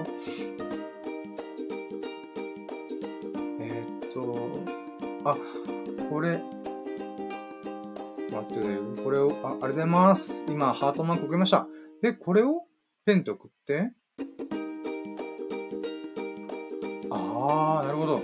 で、これ、あ、ああ、なるほどね。あ、失礼します。あ、ちょっと待って、なんか違う気がする。あれまあ、いいや。待ってね、ちょっと。あ、待って、あ、なんかすごいコメントがありがとうございます。ちょっと待って、今。そうか、自分のホームページのところの URL 貼ればいいのか。ちょっと待ってくださいね。あ、編集できんじゃん。どうしようかな。どこ？あ、じゃあここに貼っちゃえばいいんだ。URL ペッて貼って、これで保存すればいいのかな。OK。できたかな？概要変わったかな？あ、まあ、次からちょっと頑張ろう。なるほどね。本当は、いい人でありがとうございます。嬉しい。で、その後に、あ、何度 C さんだ。やった。女神、降臨ということで、ドドンと、これに僕の編集技術があるのであれば、ここに女神、降臨って書いてある。それ作ってみようかな。神降臨とかいう、なんか、スライド作ってみようかな。まあ、いいや。はい、ということで、あ、こんばんは、ペコリンチョだ。ペコリンチョ。グッド見てない、あ、グッドイブニングか、今。はい。こんばんは、どうだペコリンチョ。で、あと、YouTube を見てみます。ありがとうございます。嬉しい。なのしーさん、つって。この時間の配信ありがたい。いつも夜中でなかなか聞けない。ああ、もうすいませんね。僕が、一般の多くのちょっと生活レーザーが逆転してますんで。まあ、今日はね、だから、起きてから割とね、6時間後ぐらいかな。6時間、1時26分、6、7時間後ぐらいかな。いやー、なのでね、まあ、こういう時じゃないとね、私、配信できないのでね、こういう時間帯に。いやー、なので、その中で聞いてくれて嬉しい。ありがとうございます。嬉しいよー。また、イーフチャンネルさんがコメントが、リンク貼れました。バッチリです。あー、よかった。ありがとうございます。いやー、よかったー。嬉しいね。嬉しい。はい、待ってよ、ちょっと待ってよ。あ、そっか、今思ったけど、こういう時って、あれだね。あれだわ。ツイッターとかでシェアするべきだよね。自分で今冷静に考えて、YouTube と、ラキラ、スタンド F 両方シェアするべきだったと。ああ、ここも反省点だわ。もうライブ配信することだけにもう全力だったから、やばい、早くやらなきゃって準備してたらもうてんやもんやしすぎたね。いやー、そして待って、今、ツイッター、あ、みごこさんがツイッターのフォローしてくれてありがとうございます。やって嬉しい。そしていいねもくれてる。やった、ありがとう。嬉しい。ありがとうございます。めっちゃ嬉しい。やったね。ありがとうございます。いやー、今日またありがたいラッキーがいっぱい盛りだくさんだわ。幸せだね。私は幸せだよ、今。待ってよ。あれ待ってよ。合ってるか。大丈夫か。ちょっと今ね、BGM とかまあ、いっか。まあ、耳が聞けないもんね。はい。はい、続いて。ラストね。3月1週目のラスト13個目のラッキーいきましょう。これがね、もう、それまで紹介してラッキーに比べたら急に格落ちするんだけど、まあ、でもね、ラッキーには変わりないから、時間がなくても、街に出れば、カメラ、リングライト、ゲーム機、スキヤ、マックなど50個のラッキーがあったこと。これ、どういうことって思うでしょ。僕もどういうことだって今ちょっと思い出しながらそれは。確かその時って、その前日に、チーアンさんだったりとか、ミココさんとかの影響でいくら練習したりとかしたから、多分ね、時間、その分、ずれ込んで、寝てたんだよ。で、寝てたから、夕方ぐらいに起きたんだよ、確か。で、あ、夕方じゃん。あ、でも待って、ラキラジあるから、夜にラキラジある。あと、9時間ぐらいで俺ラキラジ、9時間じゃ俺ラッキー全くないんだけど、と思って、どうしよっかなーの時に、だからね、変な話さ、日々のささやかなことを、ささやかな日々のラッキーを喋ってんだけど、逆にラキラジやってるからこそ、ラッキーを掴み取りに行くぞっていう風にアクションすることもちょこちょこあるんだよ。で、その時に思ったのが、じゃあ、リサイクルショップとか、なんだろう、そういうのいろんなとこ行こうと思ったんだよね。で、その中で、だから、まあ、9時間ぐらいしかなかったけど、ラキラジやる時間帯まで。なんだけども、50個のラッキーやった。50ラッキーやった。で、カメラ。カメラっていうのはね、僕がライブ配信とか YouTube 始めようと思ったから、その流れでカメラの相場ってどれくらいなんだろうとか、あと妹子の結婚式が、そうね、秋ぐらいにあるから、それに伴って、ちょっとカメラどういうのあるかなーって、ちょっと見てみようと思ったんでね。とかいろいろ探したりとか、あと、その流れでリングライト見つけて、リングライトを購入しました、1個目。今3つあるんだけど、その時に僕、リングライト1個見つけて、あ、これ安いじゃん、1500円じゃん、安いと思って、買いました。とか、あとね、ゲーム機の相場。僕ね、ゲーム基本的にやらないんだけど、ディスプレイもなんか、もうこのディスプレイ古いやつだから多分今のやつ使えないんだよ。だから、テレビがないから家に。なので、僕のゲーム機の最終学歴っていうか、最終ゲーム歴は PS2 で終わってんだよ。今 PS5 だったでしょ。PS2 で俺終わってんの。で、最近やってスイッチライト買ったの。ドラクエ11やりたくて。なので、テレビゲーム機、据え置きゲームで言うならば、僕は PS2 が最終ゲーム歴なの。だからね、じゃあなんでそんな僕がゲーム機を買ったのか、ちょっと気になってるのかって言ったら、友人が、絶対深夜は、ホラーゲームとかそういう、なんていうか、驚かす系リアクション絶対面白いからって言うんだよ。と思ったね、そうって思ったんだけど、なんかね、印象的な顔してるっていうのもあるし、もう身振り手振りが激しいから、絶対ゲーム配信とかでリアクションで、ビビりだから、ちょっとしたこと、うわーみたいな、ってなるから、そういうものを、見たいって言ったんだよ。でも確かに客観的な意見だから、それ正解かもと思って、で、調べたんだよ。やってみようと思って。なのでゲーム配信、今の段階で全くできないんだけども、将来的には、やってみようと思ったんだ。ただ、その PS5、PS5 はまず10万ぐらいですよね。リサイクルショップで10万ぐらいでした。やばかった。びっくりした。で、PS4。PS4 はね、多分3万、4万ぐらい。マジかみたいな。んで、この PS4 がじゃあ4万弱、いろんなソフトとか買うこと考えたら4万円ぐらい。で、僕ディスプレイ持ってないから、ディスプレイも買うって考えたら、多分ね、安くても2万、数万かかるんだよ。で、さらにそっから、いろんな機材っていうかな。こだわるんだったら多分10万ぐらい吹っ飛ぶんだよ。ソフト買って、ゲーム機買って、ディスプレイ買って、で、それ以外に準備するものを用意したら、おそらく、こだわれば10万ぐらいいく。で、こだわらなくても多分6万ぐらいは必ずいくと思ってんだ。6、7万ぐらいね。買えねえなーと思ったんだけども、でも、友人の言葉と、今回、街に出てみて、いろんなリサイクルショップとか、ゲオとか行って、ゲーム機のソフト、これはこうなんだ、と。知らなければ、買うことすらもわからなくて、やらなくちゃ。だけど、価格帯を知るっていうアクションをすることによって、この僕のね、ホラーゲーム実況ってやりたくないけど、やったら、絶対みんな見るよ、みたいなこと言ってたから、そういう風にワンチャン感じる、ものを、実現するまでに、ちょっとね、一歩進んだなって思って。あとはね、その流れで、24時間断食の、1日1食生活の時間帯が来たんだよ。夕方6時、7時ぐらいかな。で、その時、すき家行って。すき家ってチーズ牛丼食べたんだ、久々に数ヶ月ぶり。うめえなって食べた。とか、その時に、甘いもの食べたいなぁ。久々に甘いもの食べたいなぁ、みたいな。基本的にね、外食することが減ったから、なかなかね、食べる機会がないから、フルーリー食べたいと思って。なので、マクドナルド行きました。マクドナルド。で、そこで、キットカートのイチゴフルーリーっていうものを食べました。めっちゃ美味しかったなぁ。なので、ね、久々にチーズ牛丼。だからよくネットでのスラングでさ、チー牛やろうって言われる。チー牛ってなるじゃん。チーズ牛丼ばっか食べてる、いけてないやつみたいな。私のことです。私、いけてないチー牛丼です。なんだけど、美味しいものに変わんねえから、うめえって食べたりとか、あとはね、いけてる人になろうと、リア充ぶろうと思って、マックフルーリーのキットカットを食べました。キットカット食べたらリア充になれるだろうって思ってる、そういう発想するやつはやっぱチー牛だよなぁと思って。とりあえず変な話でしたけど、そういうことをいろいろ重ねていったら、50個のラッキーがありました。50個ね。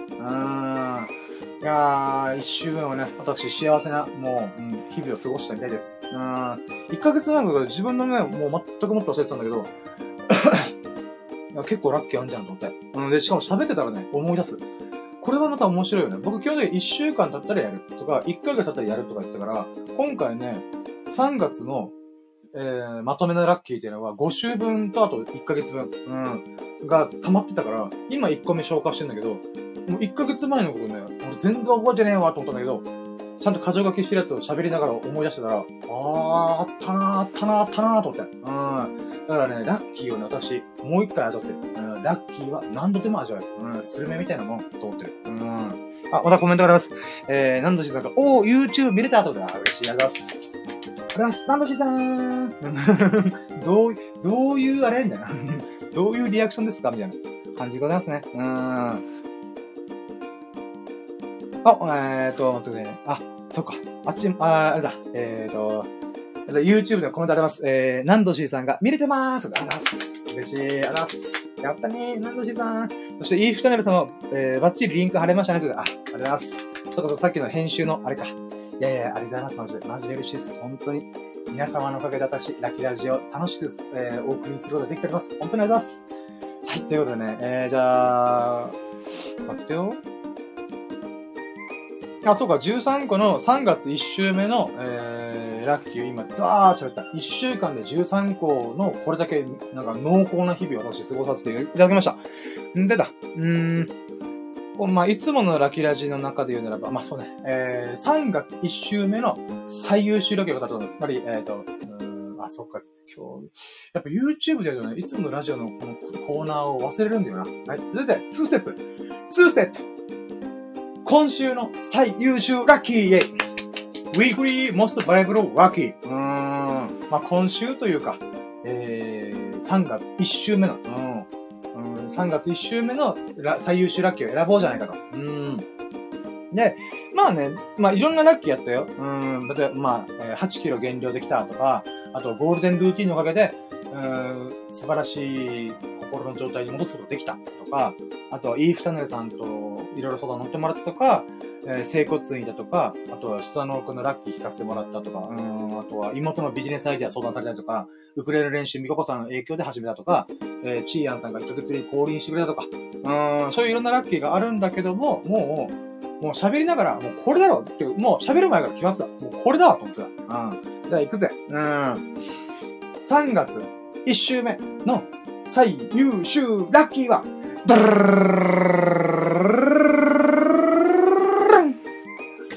100回記念で、みここさん、なんどしーさん、だるまさん、いいふくチャンネルさん、うなじさんに顔出しライブで感謝を伝えられたこと。もうこれがね、最優秀ラッキーでございます。感無量。3月はね、ほんと僕の人生がね、大きく動いたなと思ってる。やっぱね、で、その次の週にはね、サンキューの日にちなんで YouTube 再始動するから、これ次のライブ配信で私、3月2週目のラッキー語るところでもっと細かく喋ろうと思うんだけども、そのね、もともとこの3月1週目の段階で僕 YouTube 再始動することは全然考えてなかった。とりあえずは顔出ししてライブ配信やろうみたいな。で、ゆくゆくね、まあ1ヶ月2ヶ月後ぐらいに YouTube 再始動すればいいやと思ってた。だけどね、なんか流れがあったんだよね。ほんとね、ラキラジの神々から、ほら、早く行けみたいな。YouTube やっちゃいなよみたいな。っていうのがあったから、でそれのやっちゃえよっていう、この、後押ししてもらったのが100回記念なんで、ライブ配信、インスタでライブ配信初めて、したとき、顔出しライブ配信を初めてしたときに、この、まあ、みここさん、なんどしーさん、だるまさん、いいふくチャンネルさん、うなじさん、その方々に、私は、なんだろうな、まあ、来てくれて、で、さらにこういろいろね、コメントとか、今みたいにね、してくれたんで、ありがたいなーと思って。で、そのタイミングで、そうだよ、確かにみここさんが、なんか、音声だけ聞くよりも YouTube でてんやわんやしながらやってる方が面白いみたいな、そんなコメントがあったんだよ、確か。で、そうなのと思って。で、さっき、YouTube の、ライブ、ゲーム配信した方がいいって友人が言ってたわけじゃん。やっぱそこと意見が近かったんだよね。で、深夜はリアクションとか、そういうよくわかんない、もう、身振り手振り、みたいな、ことばっかすっから、そういうのが面白いんだよ。だから絶対やった方がいいよっていうことと、すごい意見が似てたんだよ。つまり、僕はあんまりピンときてなかったけど、友人と神々、リスナーさんが言ってくれるのであるならば、そうなんだろうって思ったんだよね。だからそのきっかけで、あれ YouTube やっちゃうと思って。再始動しちゃう、リニューアルしちゃうと思って。まあ、これ以上言うとね、次の週のやつを、なんか言い過ぎちゃうから、まあ、そういうきっかけになったのが、まあ、インスタのね、100回記念、ラキラジ100回記念。でございました。本当に皆さんその節はありがとうございました。もう1ヶ月、ちょうど1ヶ月前。3月3日で現在4月3日。そっからね、もう怒涛の勢いで、1ヶ月過ぎ去りましたが、これがね、なんか、今日もね、また人生初の YouTube でのライブ配信。インスタライブの時よりもね、クオリティ上がったと思うよ。照明焚いたし、あとは音声とか BGM つけたし、あとメイクもしたね。だからね、ほんと、いろんな人のご縁の中でね、私、人生がより豊かになってますね。何度も言いますが、ありがとうございます。って感じかな。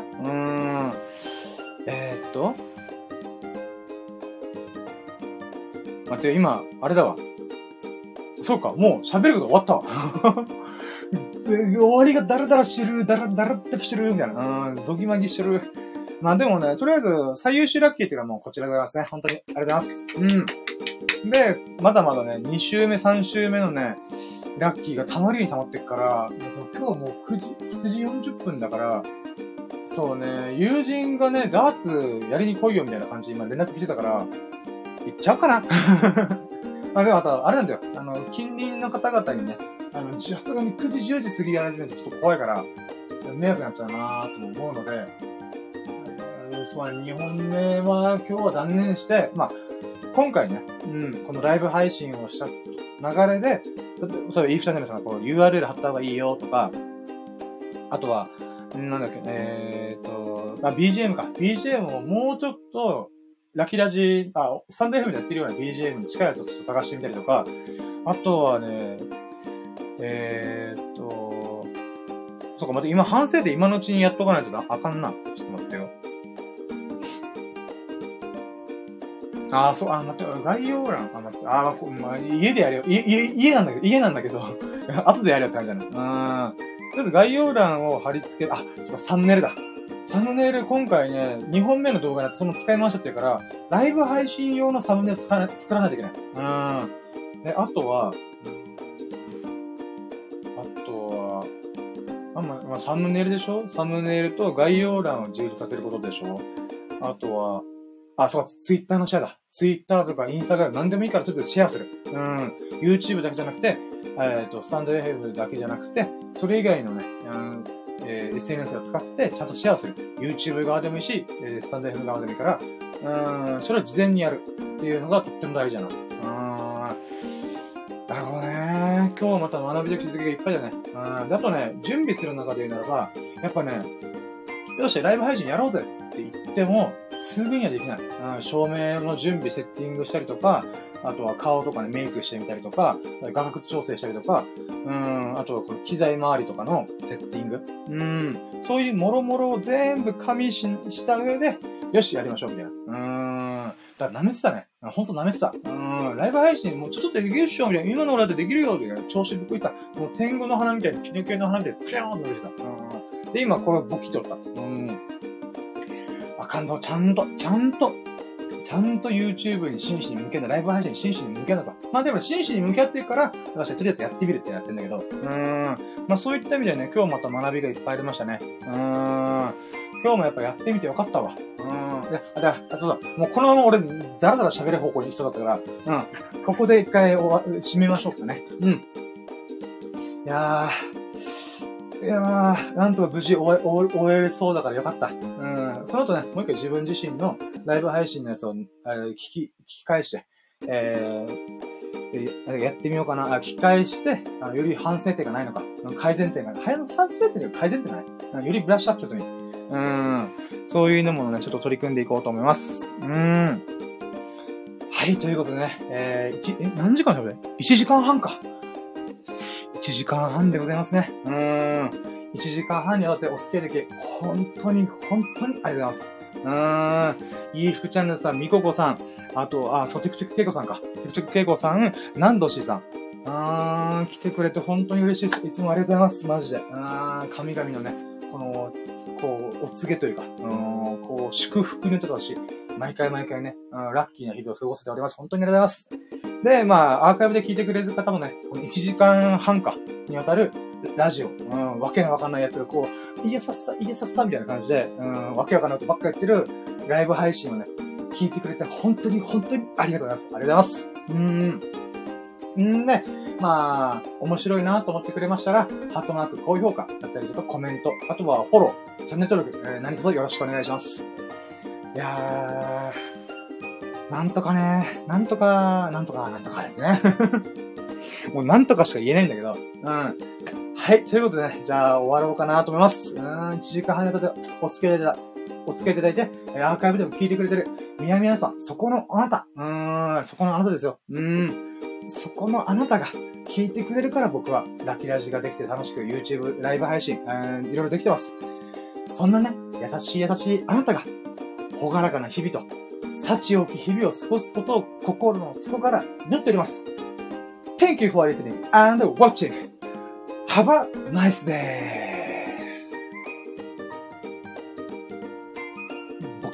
ボキッつって。はい、ということで、まあ、これで終了いたします。で、このライブ配信を終了する方法も分かってないっていうね。せっかく今、綺麗に、Have a nice day って終わったはずなのに、私はね、今どうやって終了するんだろう。あ、配信終了すればいいのかな？OK、じゃあ終了します。YouTube の皆様、ありがとうございました。バイチャオ。はい、じゃあ終了。OK、OBS 上では配信終了したかな？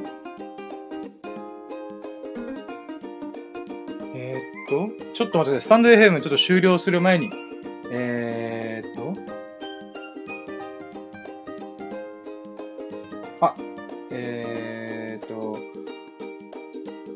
待って、もう、YouTube 終了しちゃったけど、みここさんから YouTube の落ち着いた雰囲気も悪くないよ。わらということで、ありがとうございます。嬉しい。ありがとうございます。ちょっとですね、今、スタンド FM 終了する前に YouTube のライブ配信がちょっと終了してるのかわからなくて、うまくいったのか？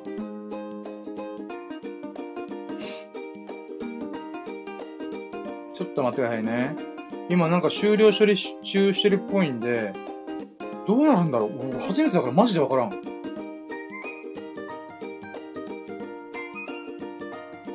あ、みこさんがコメントありがとうございます。あ、さっき本当にありがとうございます。いやー、YouTube 終了してるね。あ、終わってるんですね。あ、よかった。ありがとうございます。いや、コメントで教えてくれてありがとうございます。なるほど、なるほど。これでいいのかな？で、ライブ配信のやつが終わって、終わった。は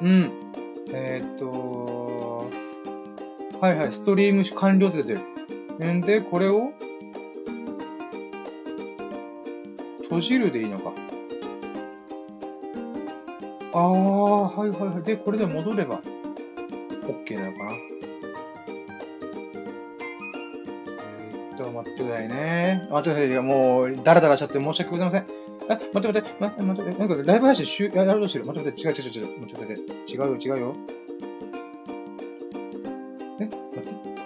て。どうなってんだ、これ。待って、YouTube 今ライブ配信またしか勝手にやってる、もう一回。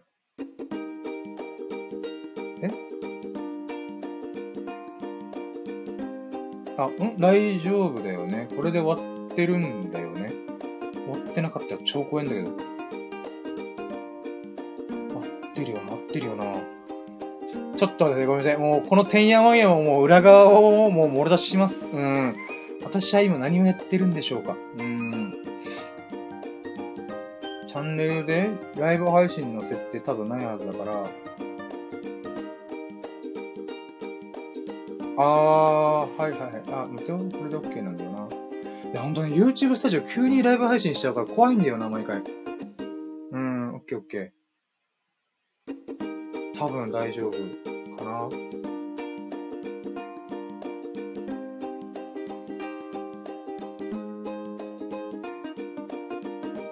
やっぱサムネイルを使い回したというか、やっぱライブ配信用に作らなあかんね。これはちょっとすごい反省点だわ。あとなんか YouTube 上でなんか編集、簡易的な編集できるか書いてんな。